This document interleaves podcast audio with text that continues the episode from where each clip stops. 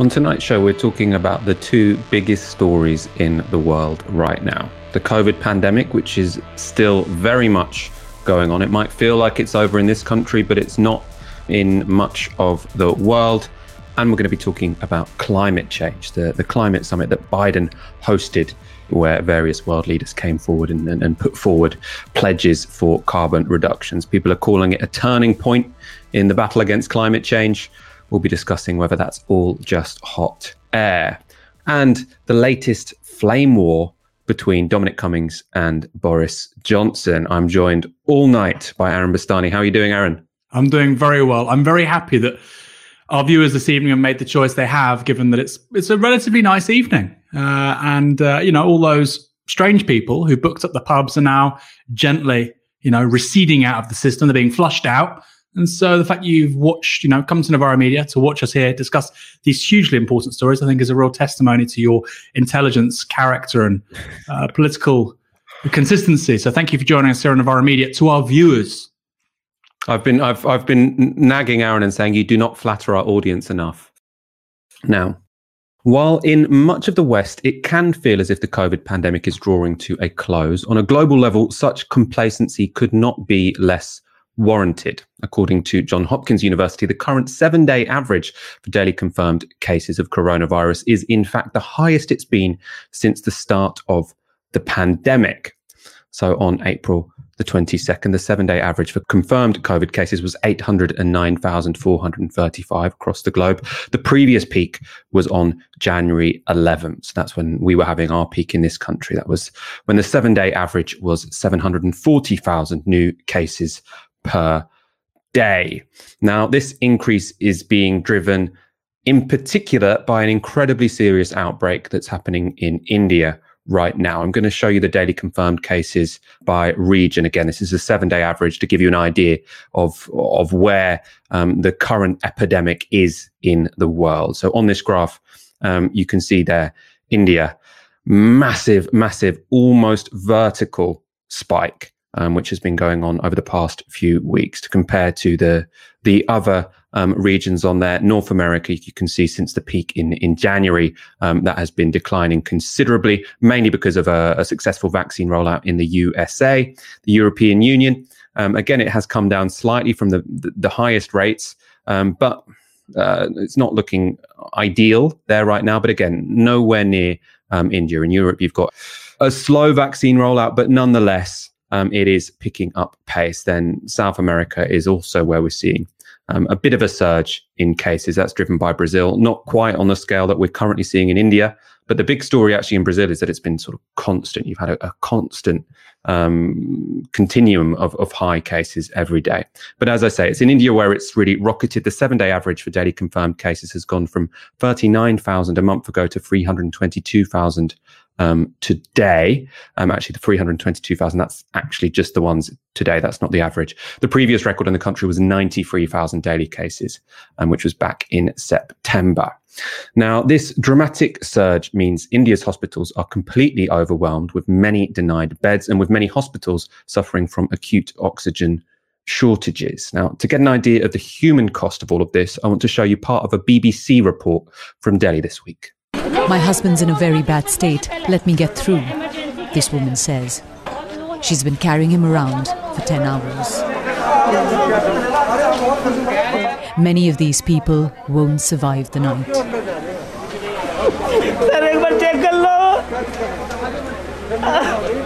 Sir, for one minute, come and look at my mother, a man pleads. A doctor follows him to the ambulance and prepares to say the words he's had to say over and over again in the past day alone. She's no more. Her family, among hundreds in India, denied even the chance of saving a loved one. COVID 19 has hit this country with a ferocity not seen before, but not unexpected either.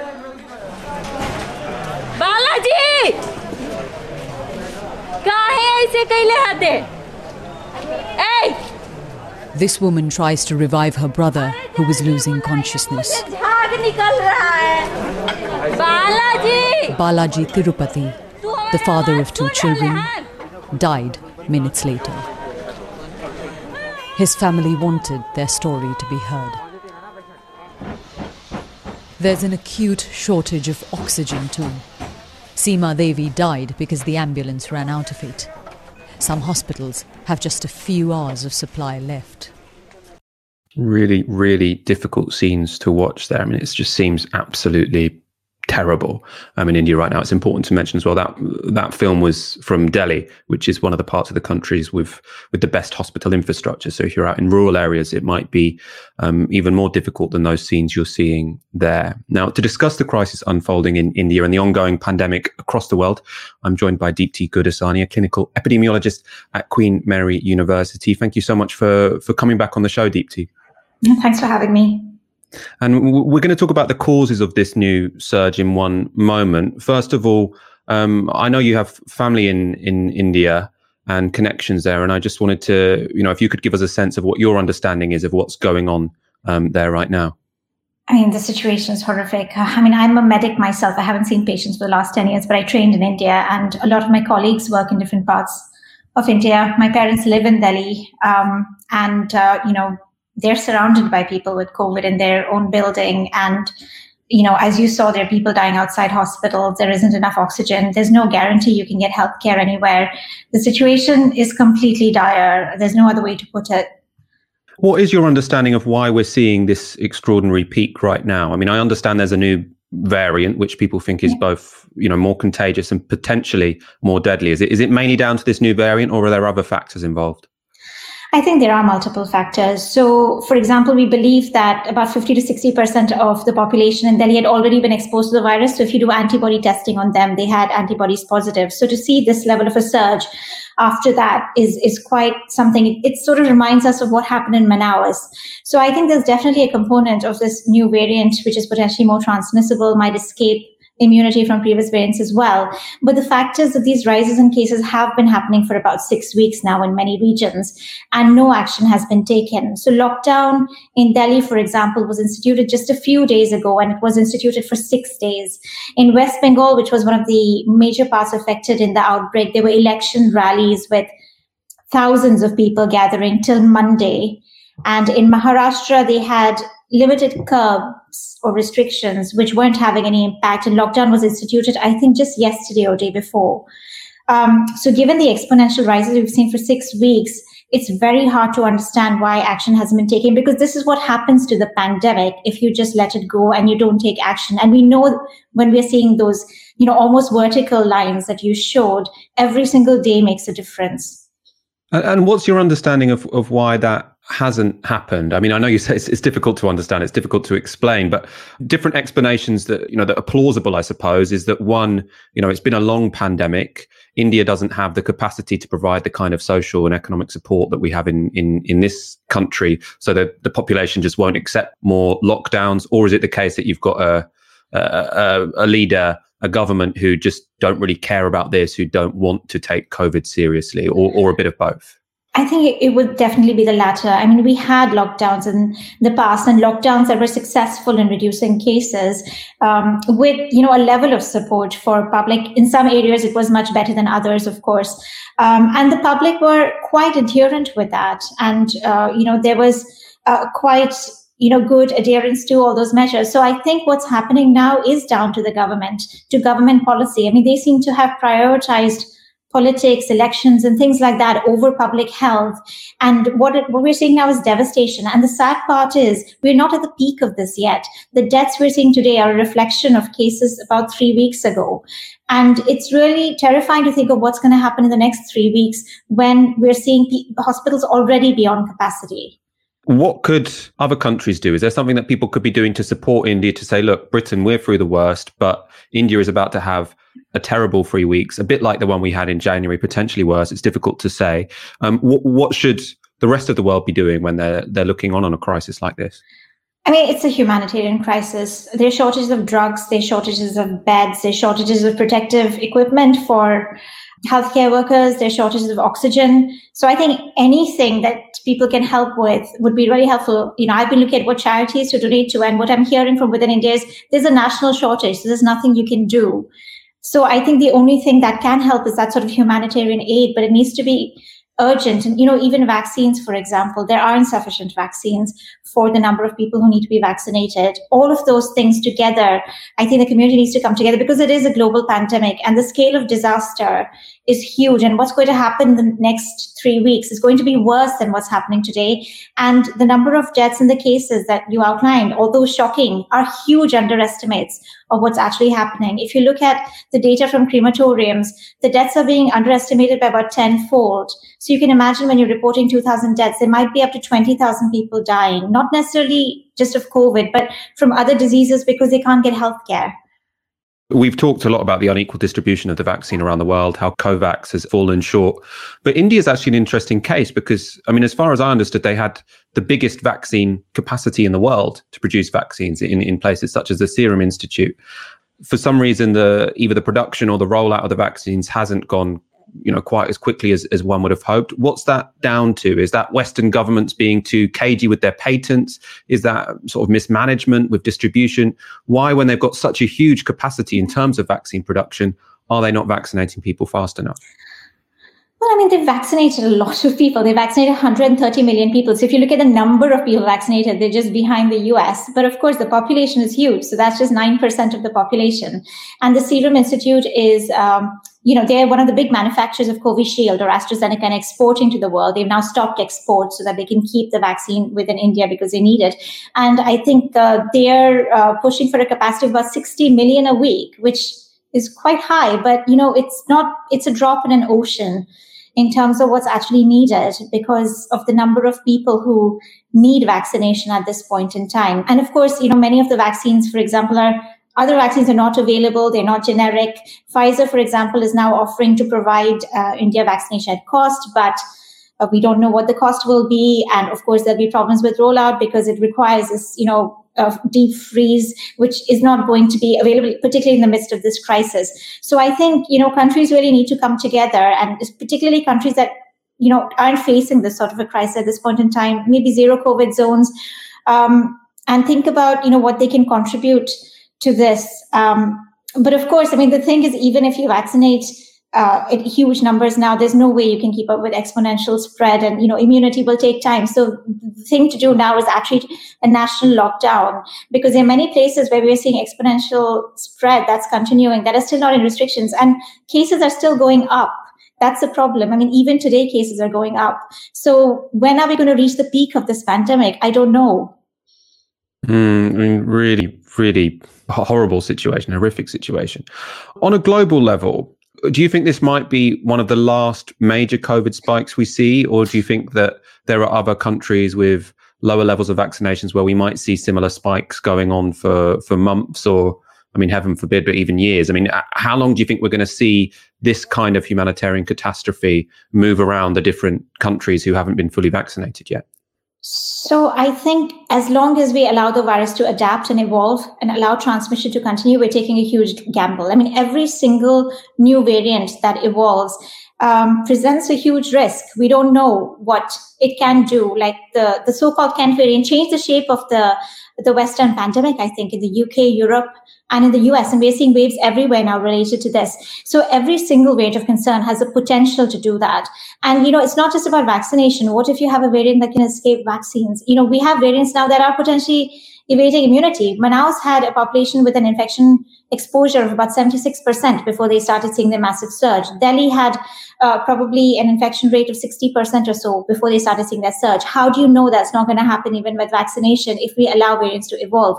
So I don't think we're anywhere near the end of this. And the reason for that is not because we are helpless and this virus is intelligent, but it's because we haven't used the agency that we have to take the actions to prevent this. This was entirely preventable but we haven't taken the actions because we've minimized the risk posed by this virus right from the beginning here and we've never understood it. While other countries that understood the risk posed by it and took the actions are now not in this situation at all. You know, they are having a normal life, normal society, except they have border restrictions, which I think is a small price to pay for the lack of devastation we're seeing across the world pop up in different parts. I mean, we hear about new variants everywhere. We knew about new variant now in Tanzania. We don't know what that means.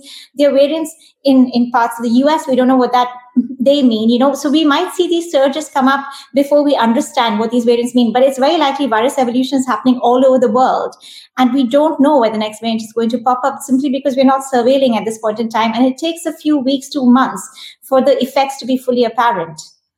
Mm. I mean, my understanding is that many of the vaccines do seem fairly protective against most of the variants, right? You know, especially the Pfizer, the mRNA ones do seem to to be fairly uh, effective. I mean, from my perspective, it seems yeah. more like this is a problem of not enough people being vaccinated around the world. And, and once we vaccinate everyone to the same extent that Israel's vaccinated, for example, then we will start to see the end of end of the pandemic.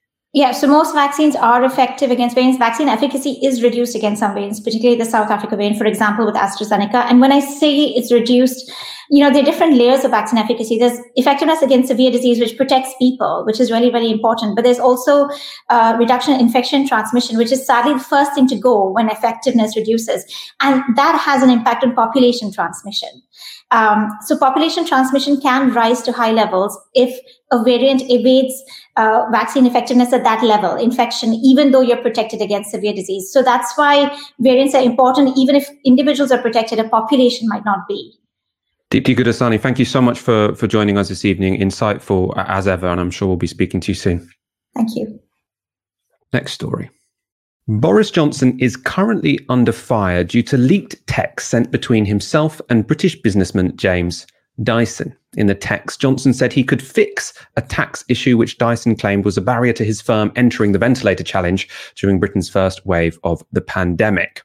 Now, Boris Johnson defended the texts. He said he was just doing everything in his power to, to get ventilators out in, in the middle of a pandemic, but it's difficult for them because obviously it seems at this point in time like basically we have government by WhatsApp. If, if you're friends with the government, you can get stuff done. If you're not, you're going to struggle. Anyway, um, because this story was this, this Dyson story was was feeding into this narrative of sleaze. Um, many people um, believe the Downing Street operation did something we call a dead cat strategy. That's throwing a different dramatic revelation on the table so that newspapers talk about something else. And on Thursday night, they made the dramatic decision to point the finger at Dominic Cummings for making these leaks, for leaking the Dyson tech. So they're saying, let's stop focusing on the contents of these leaks and start focusing on who's leaked them. And they said it's all Dominic Cummings. They said Dominic Cummings had not only leaked the text with Dyson, but had also been the one to leak details of the October lockdown to Britain's newspapers. If this was a dead cat strategy, if the aim was to distract from awkward issues about cronyism or sleaze, it worked. In the short term at least it worked. So on the, the front page of the daily telegraph Cummings accused of n- leaking number 10 texts. The sun has gone for boris dom's a text maniac. And the times went for cummings is accused of leaking pm's texts. So look, they, have completely um, shifted the news narrative not to be about sleaze but to be about personality and especially dominic cummings someone the press loves to talk about. So in the short term successful. However, in the medium term, potentially starting a war with Dominic Cummings, someone who likes a battle and also has quite a lot of dirt on Boris Johnson, wasn't necessarily a great idea. So Dominic Cummings today wrote a blog, published a blog um, responding to the allegations. We're going to go through some of the claims he makes now. He sort of rebuts the allegations one by one. So first of all, on the Dyson texts, he says. So this is the, the text between Boris Johnson and James Dyson. I do have some WhatsApp messages between the PM Dyson forwarded to me by the PM. I have not found the ones that were leaked to Laura Kuenssberg on my phone, nor am I aware of being sent them last year. I was not directly or indirectly a or the source for the BBC Kuenssberg story on the PM Dyson text. Um, later on in that section, he writes, I am happy to meet with the cabinet secretary and for him to search my phone for Dyson messages. If the PM did send them to me, as he is claiming, then he will be able to show the cabinet secretary on his phone when they were sent to me. It will therefore be easy to establish at least if I was ever sent these messages. So Dominic Cummings sounds quite confident that he can clear his name. Um, on on the issue of the Dyson text, that would potentially be embarrassing for the PM because they'd brief something false I mean, it'd be survivable, wouldn't it? There was a rebuttal to a second point, though, which could be pretty damaging for Boris Johnson, I think. This was the one, uh, the claim that the Downing Street source um, made last night to so many newspapers that Dominic Cummings was not only the source of these Dyson Boris Johnson texts, but also the source of a leak in October about a lockdown. So you might remember the, the situation. It was fairly dramatic. The government looked pretty weak and in crisis because they'd had a meeting about a lockdown. It got briefed to the papers instead of being told to us by the politicians. Everyone was pretty angry. Now, there was at the time an inquiry into this leak, and it was led by the cabinet secretary. So he's kind of the top um, civil servant in government. And Cummings is saying, look, this wasn't me because an inquiry was launched by the cabinet secretary and he cleared me. Not only did he clear me, you were in the meeting.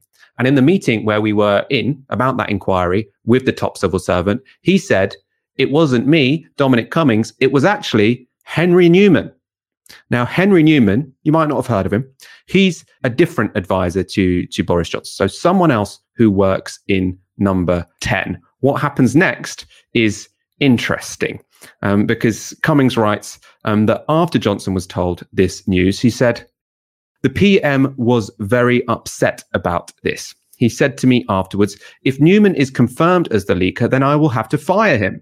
And this will cause me very serious problems with Carrie as their best friends. Perhaps we could get the cabinet secretary to stop the leak inquiry. So Boris Johnson essentially saying, look, there's an official investigation going on by a politically neutral civil servant into a matter of government. It's quite important who's leaking COVID policy before it's being delivered through the pub- proper public health channels. And he's saying, oh, oh, uh, if we point the finger at that guy, it will upset my girlfriend. So therefore, let's quash the whole thing. Now you might say, look, this is just one one person's word against another. Should we believe Dominic Cummings here? He's obviously got an axe to grind. Let's go to what's next in in the blog. Dominic Cummings writes. I told him that this was mad and totally unethical, that he had ordered the inquiry himself and authorized the cabinet secretary to use more invasive methods than are usually applied to leak inquiries because of the seriousness of the leak. I told him that he could not possibly cancel an inquiry about a leak that affected millions of people just because it might implicate his girlfriend's friends. I refused to try to persuade the cabinet secretary to stop the inquiry, and instead, I encouraged the cabinet secretary to conduct the inquiry without any concern for political ramifications. I told the cabinet secretary that I would support him regardless of where the inquiry led. I warned some officials that the PM was thinking about cancelling the inquiry. They would give evidence to this effect under oath to any inquiry. I also have WhatsApp messages with very senior officials about this matter, which are definitive. So there he's saying he's got this juicy claim that Boris Johnson tried to quash a leak inquiry because it was pointing to a friend of his girlfriend and saying, I've got the WhatsApp messages to prove it. He's saying, I've got the evidence. And he's constantly sort of inferring um, throughout this blog that he will reveal it when he gives evidence before MPs. Um, there's one more revelation we're going to go to in a moment. First of all, Aaron, um, what do you make of this blog? Do you think that Boris Johnson has potentially made a mistake by going to war with his ex advisor? It's such a tough one, Michael, because on face value, you know, Boris Johnson versus Dominic Cummings, neither comes with, you know, strong kind of character references. And they also have a history of, of lying at the very highest level. Dominic Cummings, most memorably around a year ago, um, in regards to Barnard Castle and, and so on and so forth. So, what I find fascinating for me, and maybe, I mean, you're going to peel this back and go to, I think, a, a story which I think is probably the biggest one of the lot in this blog, but this will lead on like BBC, you know, not World at One, but PM, six o'clock news, Newsnight. It'll be, you know, big over the weekend. But for me, I mean, I think just comparing it to the other stories that we're talking about tonight, I think we should talk about it because it's going to shape the political context of, of British politics. And Tory infighting is a big variable if they want to keep power, obviously. But it's just not a big story compared to Biden on climate change, what's going on in India, and so much more. I think I think where it does is very portentous. It, it, kind of could have real importance going forward. Is you know to what extent um, are we going to see a, a, breakdown in relations between vote leave Tories and kind of establishment Tories that came together behind Boris Johnson? Because of course, if that happens, he will he will struggle to he will struggle to a govern and b to win another election. And I don't say that as somebody who thinks Labour are you know in with a strong chance of winning next time. Uh, but that was the coalition he brought together in December 2019. Some really talented campaigners and strategists, obviously, around Vote Leave, Lee Cain, Dominic Cummings, Matthew Elliott. And so if this gets really bitter and rancorous, that's only bad for number 10. And it's only bad for the Tories if they're seeking re election. Mm, no, I mean to respond to a couple of those points. I mean, I, of course, this is not as important as as, as a COVID crisis or, or, or climate change, but there are some revelations in this. And again, I agree that no one's going to take Dominic Cummings as his word. He's going to have to, you know, provide the receipts. But if he can provide the receipts, I think potentially this could do some damage because unlike those text messages to businesses during the COVID crisis, when Boris Johnson can say, look, we are in a pandemic. I was trying to get ventilators made, even though Dyson didn't make any ventilators, but he can say at least I was trying to get ventilators made or I was trying to get PPE. That's why I gave this contract to my friend.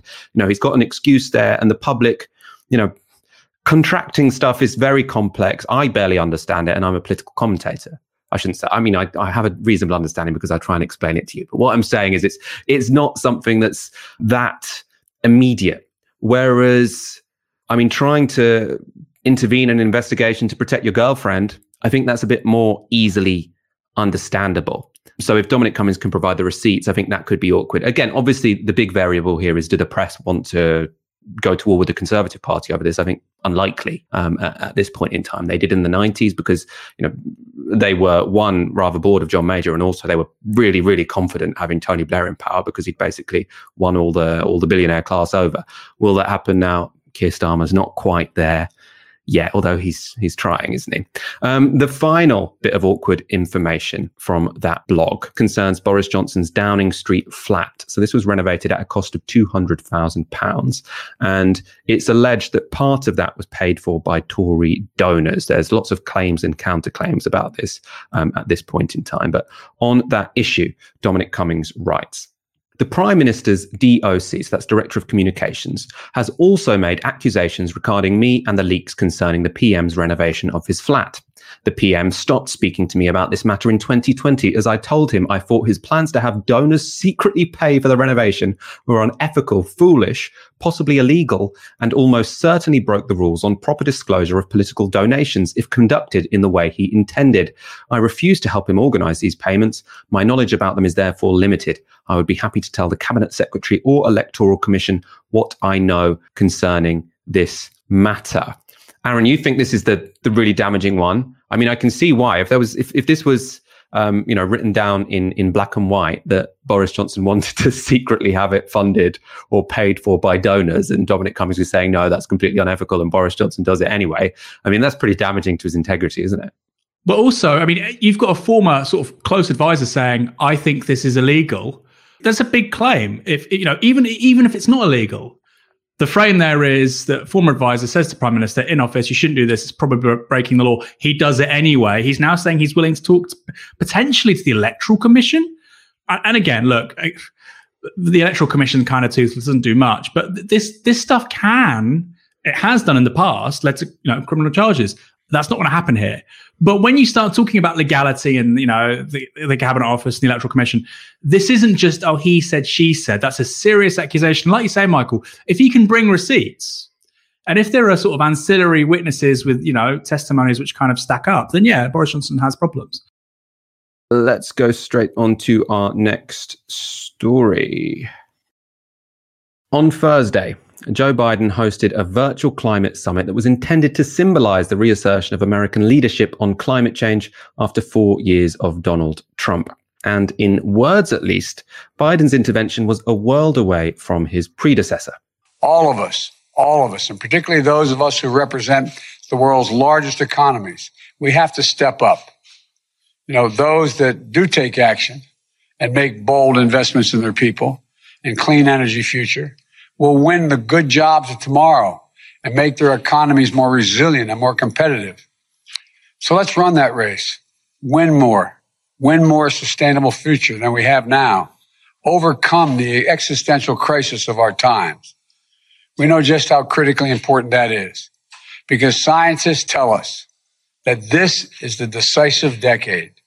This is the decade we must make decisions that will avoid the worst consequences of the climate crisis. That was Joe Biden, obviously sounding very, very different to Donald Trump. He's encouraging a race between the big emitters to reduce emissions. Um, which you know, if we're going to have geopolitical races, that's probably one of the better ones to to have. Um, on that front, in terms of competing as to who can reduce emissions first, Britain had a decent story to tell we'll see if they follow through on it, but they have committed um, to reduce emissions by 78% by 2035 levels. That's compared to 1990 levels. Um, however, in his intervention, the Prime Minister's more memorable line from the event was not what the UK would do, but rather what he himself was not. It's vital for all of us uh, uh, to show that this is not all about uh, some expensive, uh, politically correct uh, green act of uh, of, of, of of bunny hugging. Or, or, or, however you want to put it. I'm not wrong with bunny hugging, but I, you, you, you know what I'm driving at, friends and colleagues. This is about growth and jobs. And I think the president was absolutely right to stress that. Now, many people on Twitter said that was a gaffe from Boris Johnson. I mean, I'm pretty sure that is exactly the kind of clip Boris Johnson quite likes to go out. He's trying to make a point to say, when I'm talking about green things, I'm not saying you have to consume less or, or live like a hippie. What I'm saying is let's have growth and green jobs. I think there was a, there was a plan there, and he likes people finding him funny.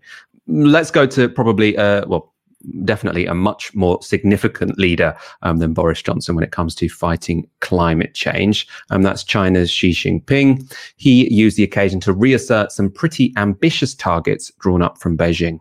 China will strive to peak carbon dioxide emissions before 2030 and achieve carbon neutrality before 2060.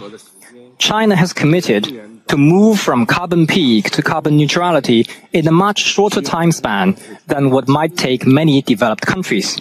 So the point he's making there, obviously China, because it's developed much later than the Western countries, is not going to have as, as ambitious reductions by 2030 or 2035 as Britain or America.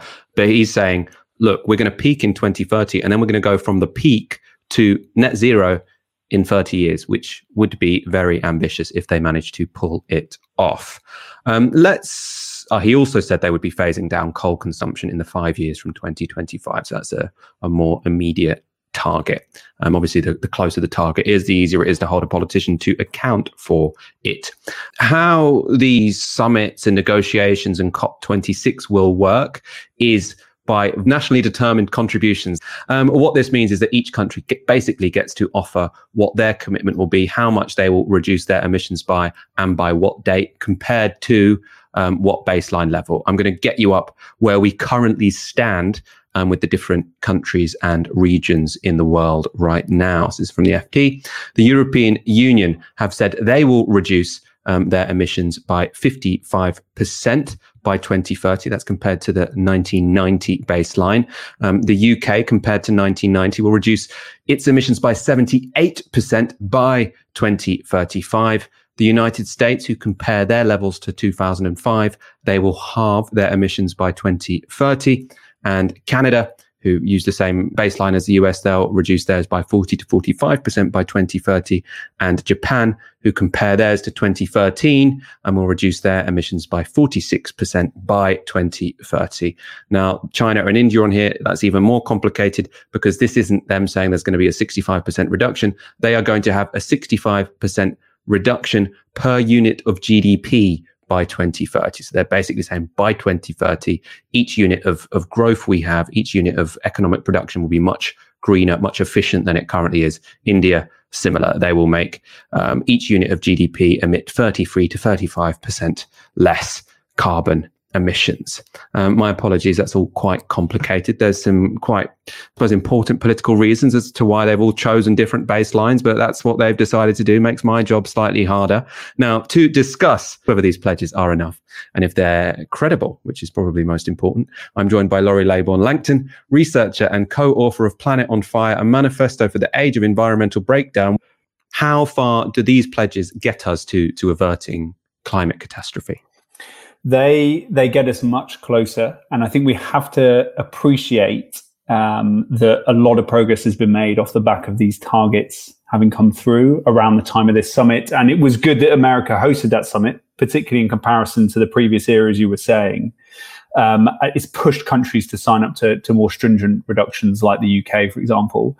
Um, there will be detailed analyses, mainly by scientists associated with the UN, that will look at precisely how much this has closed the emissions gap in the jargon between where we are and where we need to get to to keep temperatures down to a certain level. But it certainly takes us a bit closer. Whether it actually delivers is still a very big question and one that I'm sure many scientists will say, you know, this is a good next step, but we're still no nowhere near really closing that emissions gap. So we have a shot at ensuring that the temperature rise does not go above 1.5 over the course of the next decade or so. You know, looking through there, which of those countries are you most impressed by? Who do you think is still lagging lagging behind? Is Boris Johnson to cor- correct to say that we've got the most ambitious target and therefore we're we're leading the way?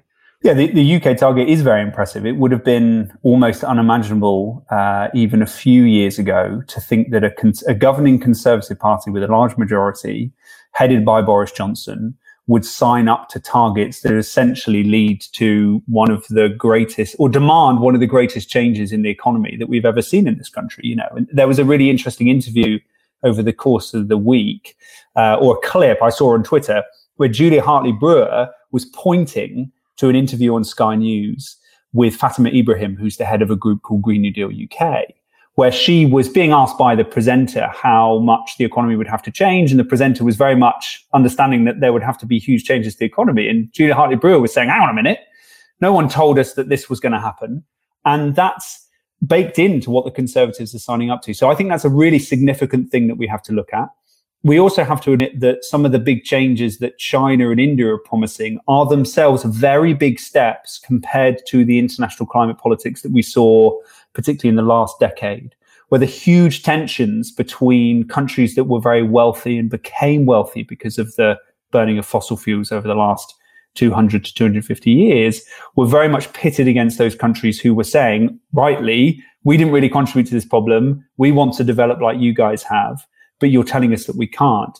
And that China and India are starting to sign up to more ambitious targets, particularly China with its net zero target. And we're sure that India will deliver one soon. Um, is a real significant change in the international politics that we're seeing.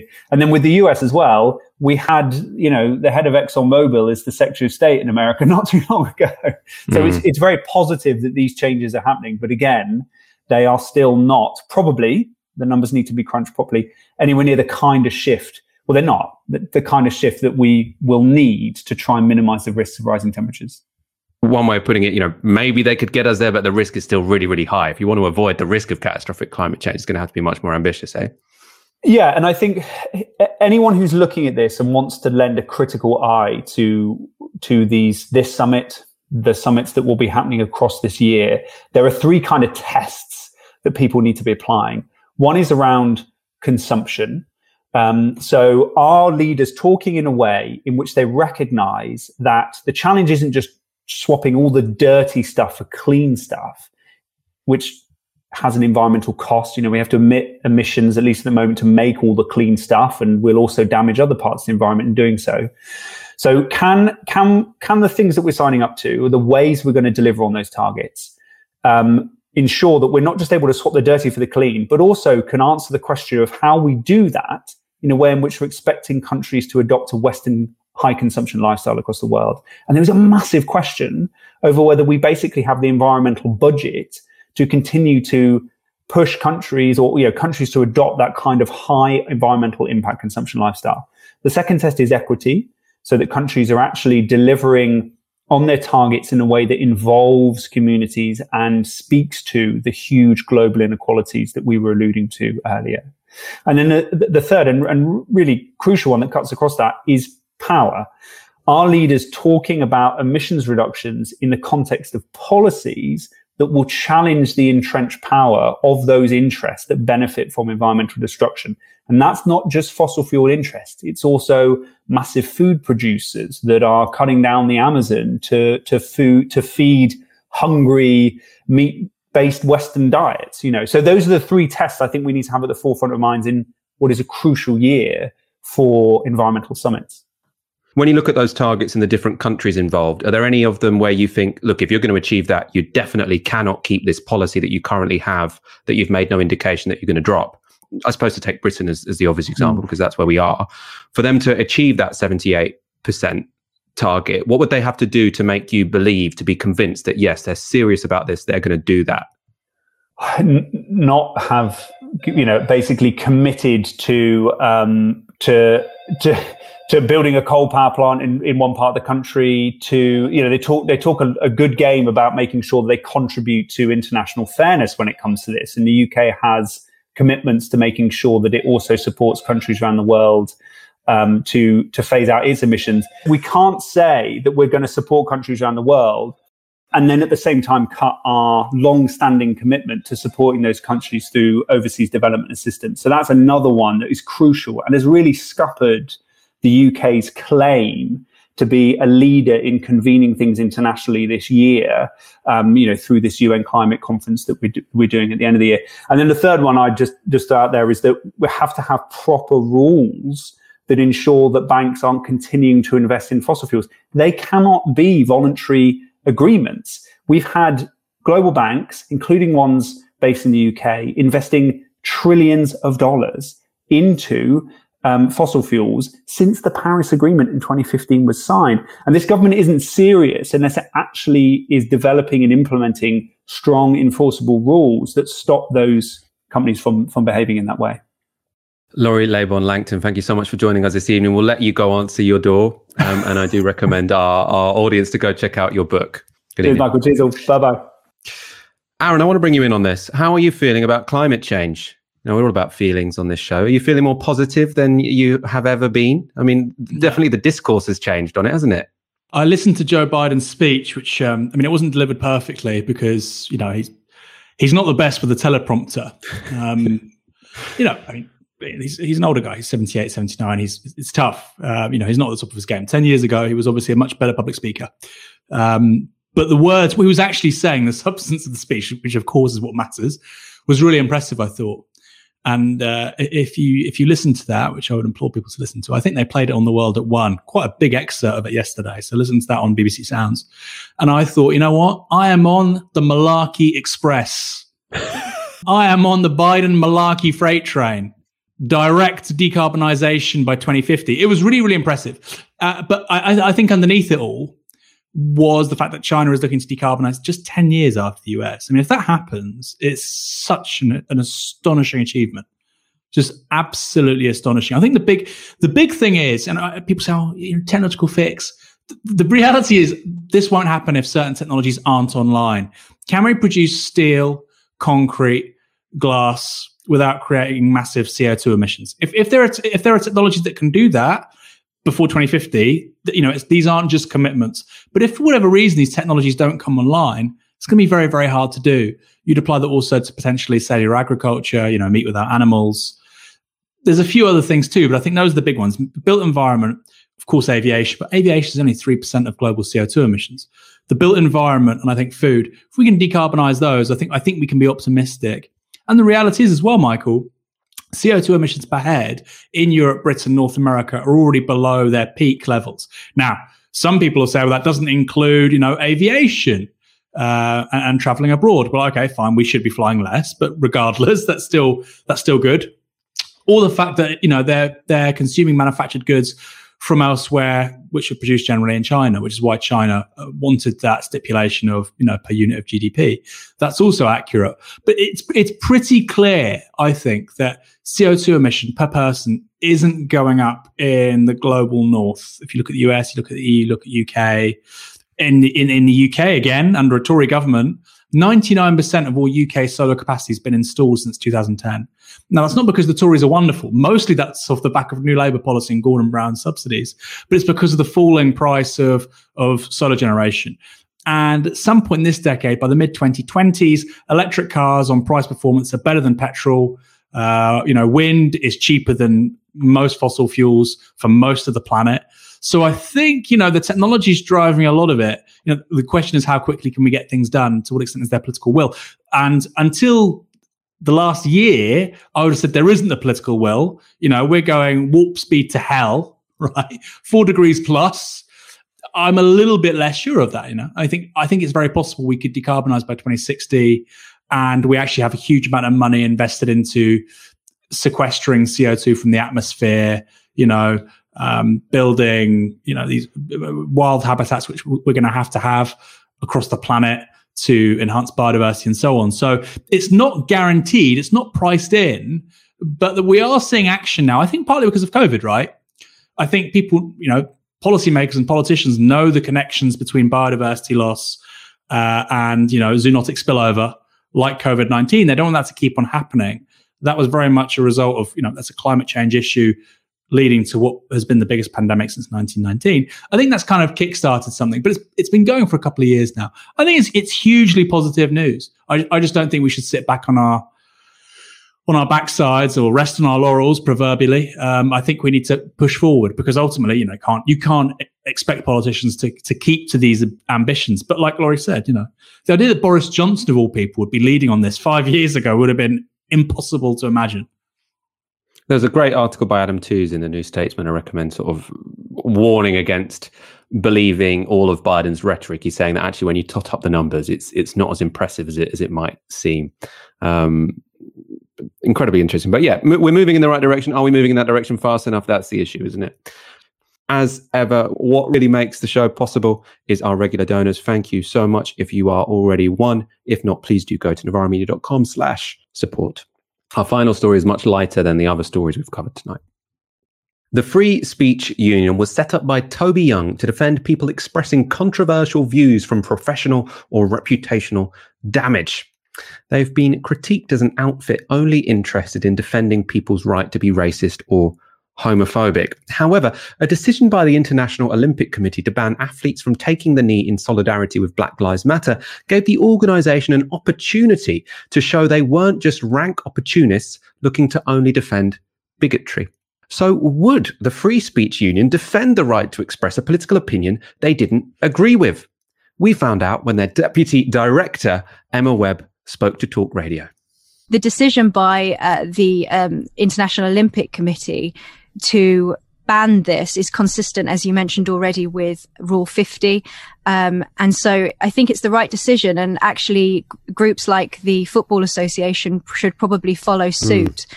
Um, because as you've pointed out, this is a highly politicized organization and it's not exactly a tenable position to suggest that this is simply a, a gesture of anti-racism when it's so closely associated with what is obviously a far left political movement. Yeah, absolutely. And I, I, which again, it's just this goes over old ground, I guess, Emma. But I mean, it staggers me the free pass some of these people have been given into the highest of our governments and institutions around the world. Mm-hmm. Perhaps because of the name of the organisation, that you know, people start to discombobulate and think, well, I better respond to that, or I, you know, I, I better be open to the ideas of these people because you know, after all, they're, they're called Black Lives Matter. I mean, that sounds like something very worthy that we should all be signed up to yeah, it's excellent branding because superb, isn't it? I mean, if you work in PR, as... it doesn't get any better than that, really.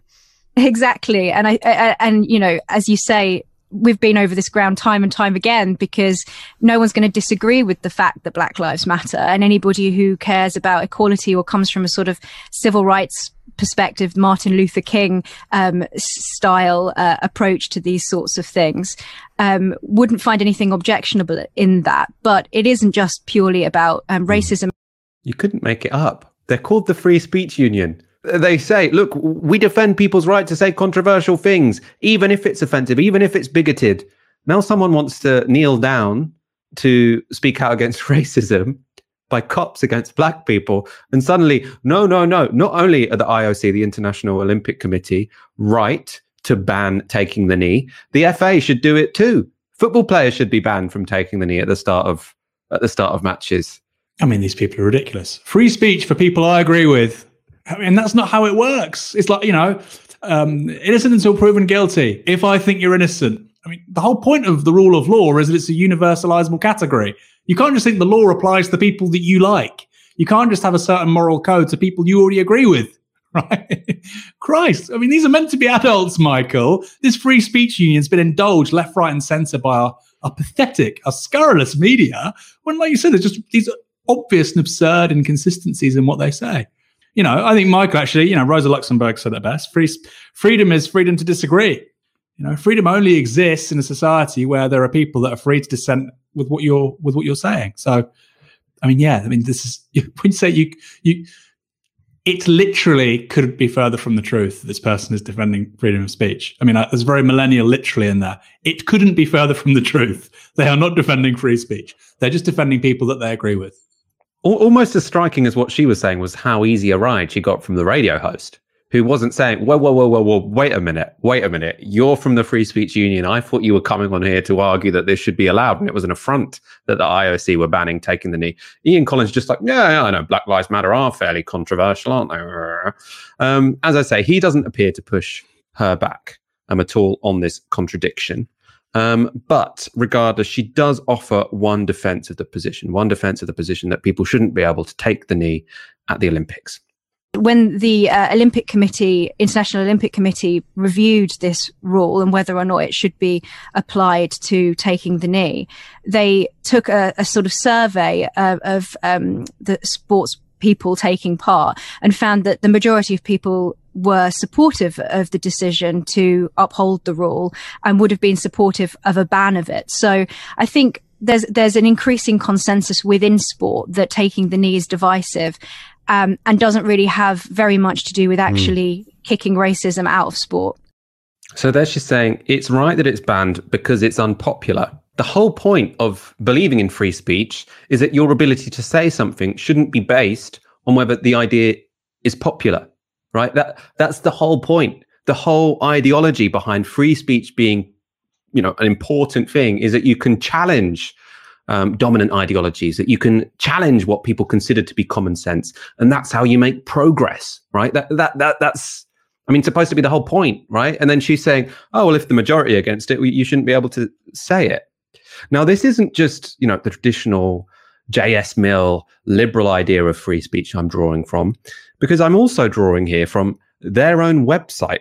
So, in the statement of values of the Free Speech Union, they write the Free Speech Union believes that if society doesn't uphold the right to express controversial, eccentric, heretical, provocative, or unwelcome opinions, then it doesn't uphold free speech. But then you've got their deputy director who goes on talk radio and says, oh, no, look, these ideas were unpopular. The majority of people were happy with them being banned. Therefore, we should ban them.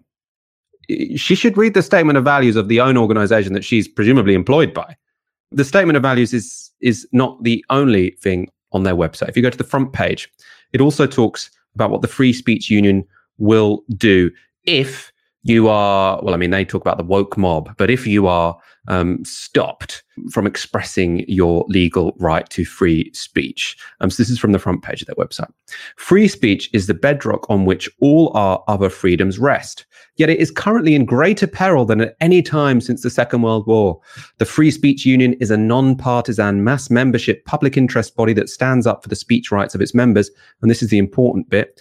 If you think there's a risk you'll be penalized for exercising your right to free speech, whether it's in the workplace or the public square, you need the protection of the free speech union. So they're saying, look, you should join, you should join this union. If someone is trying to um, make you suffer or if someone's trying to punish you in your workplace for expressing your legal right to free speech. So now you might think, well, the Free Speech Union, they don't want people to be able to, they think it's fine to have a rule against taking the knee or whatever, incoherent anyway. But they could say if they're living up to their, their website, ah, but what we'll do is, you know, they shouldn't be punished if they do. You know, maybe we can scorn them or frown upon them, but they shouldn't be punished for expressing their legal right. That's what their website says. Let's see what their deputy director says should happen um, to athletes who find themselves in trouble if they take the knee at this year's Tokyo Olympics. Final point on, on Tokyo. You, I, I, alluded to it in, in the introduction, Emma. You, you kind of already know that one person at least is going to break this rule. Yeah, so they're they're consulting with lawyers at the moment on uh, what proportional measures would be to take. But they, I think they did confirm that um, players would be punished if they were to uh, make one of these uh, demonstrations or gestures of protest on the podium or, or in the field. she, she thinks they should now be punished. If you take a knee at the Tokyo Olympics, out. Right. I mean, uh, you could have a situation where you've got, I mean, they're not going to, are they? Because they'd be fucking idiots too. But you could easily have someone who is an athlete, joins the Free Speech Union because they want to organize, they want this, this union to organize so that they can express their free speech in the workplace. And then you've got their deputy director saying, no, it's correct for them to get fired. It's correct for them to be thrown out of athletics because they've expressed their political opinion. I mean, the whole thing's just absurd. You know, this isn't, and also this isn't new. You know, who is, what was this lady's name again, Michael? She's called you know, Emma Webb. Emma Webb. Okay, Emma. Um, I've never met her. I'm not going to judge her character, but on the basis of that, she doesn't seem particularly on top of issues of free speech and civil liberties. Think about this: Tommie Smith, 1968. You have the famous Black Power salute at the you know the 1968 Olympics. Does she think that that was bad? That that was actually egregious? That he should have been punished for that in 1968? When you've got you know racial segregation. Um, uh, anti-miscegenation. So, you know, black people and white people couldn't get married in certain states in the US until the mid 1960s. D- does she think he was in the wrong to do that? To highlight the black civil rights struggle in the United States? I presume not. I presume she would say, no, things are better. Therefore, actually, protest was legitimate then, but not now. I mean, and, and that seems so arbitrary. And by the way, that, like you say, Michael, that wasn't popular back then more than 50 years ago. Protest generally isn't popular. The, the idea that we'll only defend the, the free speech of people who say mainstream things, but you're not going to be very busy, are you? I mean, we saw this earlier as well, the Jewish Chronicle. They said, how can you call somebody far right if they've got mainstream views? Well, you know, it was mainstream to believe in slavery 200 years ago. It was mainstream to think women shouldn't have the vote at the start of the 20th century. You know, a couple of thousand years ago, it was mainstream to think that cannibalism's okay. You know, people move on because, and, and what's the mechanism for that? You have dissenting views people engage with those, often not positively, but uh, eventually there's some change. They use those to reflect on their own behavior, and then they say, "Actually, this is right. This is the correct way of doing things." And that's that's the that's the social argument. It's a social good to have freedom of speech, even if you don't necessarily agree with this argument or that argument, because as society, it challenges us, and we can move from a position of ignorance to one of you know illumination, enlightenment. I don't think she even knows what the hell she's talking about, Michael. I think this lady just wants an excuse to to bash the left. And free speech and, and freedom of expression is not a left, it shouldn't be a left right thing. You know, there, there are many people on the right who genuinely believe in it, and there are many people on the left who genuinely believe in it. But it's become this like weird culture war cudgel. I mean, it doesn't it doesn't mean anything. You know, Voltaire has talked about it. You know, Rosa Luxemburg's talked about it. J.S. Mill talked about it. You're looking at really disparate ideological traditions who said freedom of speech is really important. Uh, anyway, maybe we shouldn't, you know, maybe, maybe, Michael, maybe, just maybe the Free Speech Union aren't good faith actors. Have you thought about that? I think that's the conclusion on which we should end the show. Thank you, everyone, for your super chats and comments tonight. We'll be back on Monday at 7 p.m. You've been watching TyskySour on Novara Media. Good night. This broadcast is brought to you by Novara Media. Go to novaramedia.com slash support.